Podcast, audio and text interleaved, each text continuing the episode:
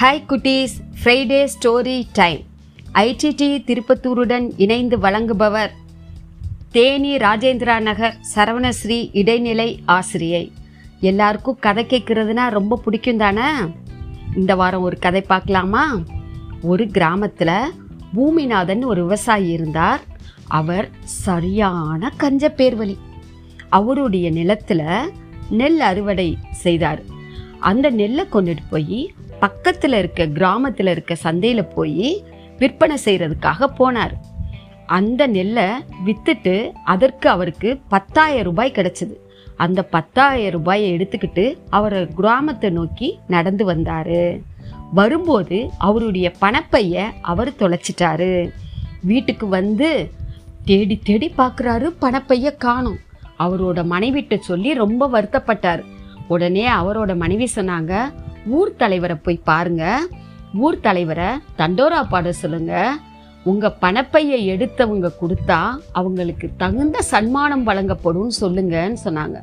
உடனே இவரும் ஊர் தலைவரை போய் பார்த்து ஐயா என்னோட பணப்பை பத்தாயிரம் ரூபாய் இருந்துச்சு. அது தொலைஞ்சிருச்சு.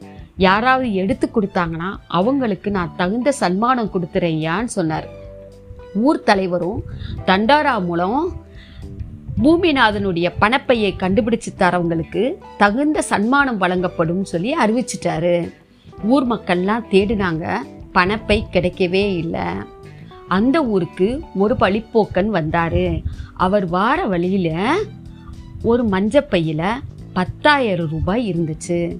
அவர் ரொம்ப நேர்மையானவர். அவர் என்ன பண்ணினார்னா அந்த பத்தாயிரம் ரூபாயை எடுத்துக்கிட்டு வந்து அந்த ஊருக்கு வந்து இந்த ஊரில் யாராவது பணப்பைய தொலைச்சிட்டிங்களா? அப்படின்னு கேட்டார். உடனே ஊர் மக்கள்லாம் பூமிநாதனோட வீட்டை காட்டினாங்க. இவர் தான் தொலைச்சிட்டாரு அப்படின்னு சொன்னாங்க. இவரும் பூமிநாதன்கிட்ட போய் ஐயா இந்தாங்க நீங்கள் தொலைச்ச பணப்பை.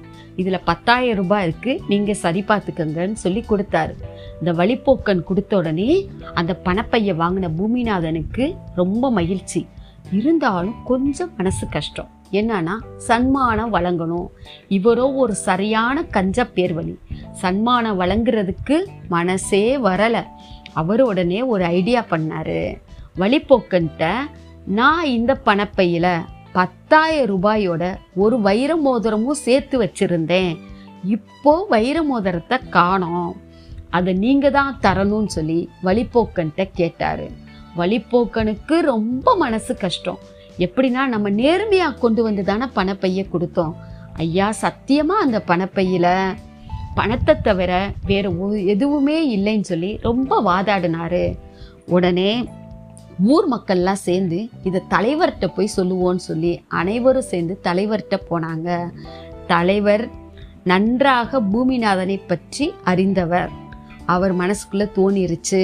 இந்த பூமிநாதன் பொய் சொல்கிறாருன்னு நன்றாக தோன்றிருச்சு. அவர் என்ன செஞ்சார்னா பூமிநாதனை கூப்பிட்டு உன்னுடைய பணப்பையில் என்ன இருந்ததுன்னு கேட்டார். உடனே அவர் பத்தாயிரம் ரூபாயும் வைர மோதிரமும் இருந்துச்சு. சரி வழிப்போக்கன் கொடுத்த பணப்பையில் என்ன இருந்துச்சு? வெறும் பத்தாயிரம் ரூபாய் இருந்தது. அப்படியானால் வழிப்போக்கன் கொண்டு வந்த பணப்பை உன்னுடைய பணப்பை இல்லை. இந்த பணப்பை யாருடையதுன்னு சொல்லி ஊர் மக்களை பார்த்து கேட்டாரு. யாருமே இல்லைன்னு சொல்லிட்டாங்க.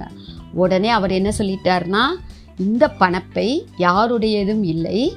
நம்மளுடைய ஊர் வழக்கப்படி இப்படி யாரோடதும் இல்லாத பணப்பை கிடச்சதுன்னா அதில் மூன்றில் ஒரு பங்கு கோவிலுக்கு கொடுத்துட்டு மீதி மூன்று பங்கை கண்டுபிடித்து கொடுத்த நேர்மையானவரிடமே திருப்பி வழங்கப்படும் சொல்லிட்டாரு.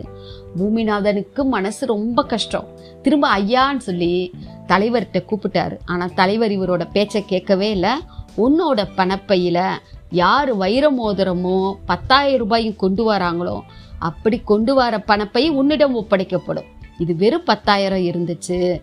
அதனால இதில் ஒரு பங்கு கோயிலுக்கு செலுத்திட்டு மீதி மூன்று பங்கை வழிபோக்கனுக்கே திருப்பி கொடுத்துட்டாரு. இந்த கதையிலிருந்து நீங்கள் நீங்க என்ன தெரிஞ்சுக்கிட்டீங்க? பேராசை பெருநஷ்டம். இன்னொன்று வஞ்சகம் நினைக்கவே கூடாது. உண்மையா நேர்மையா நடந்தா அதற்கான பரிசு எப்பொழுதாவது நமக்கு கண்டிப்பாக கிடைக்கும். இந்த கதை பிடிச்சிருக்கா குட்டீஸ்? அடுத்த வாரம் புது கதையுடன் உங்களை சந்திக்கிறேன். நன்றி வணக்கம்.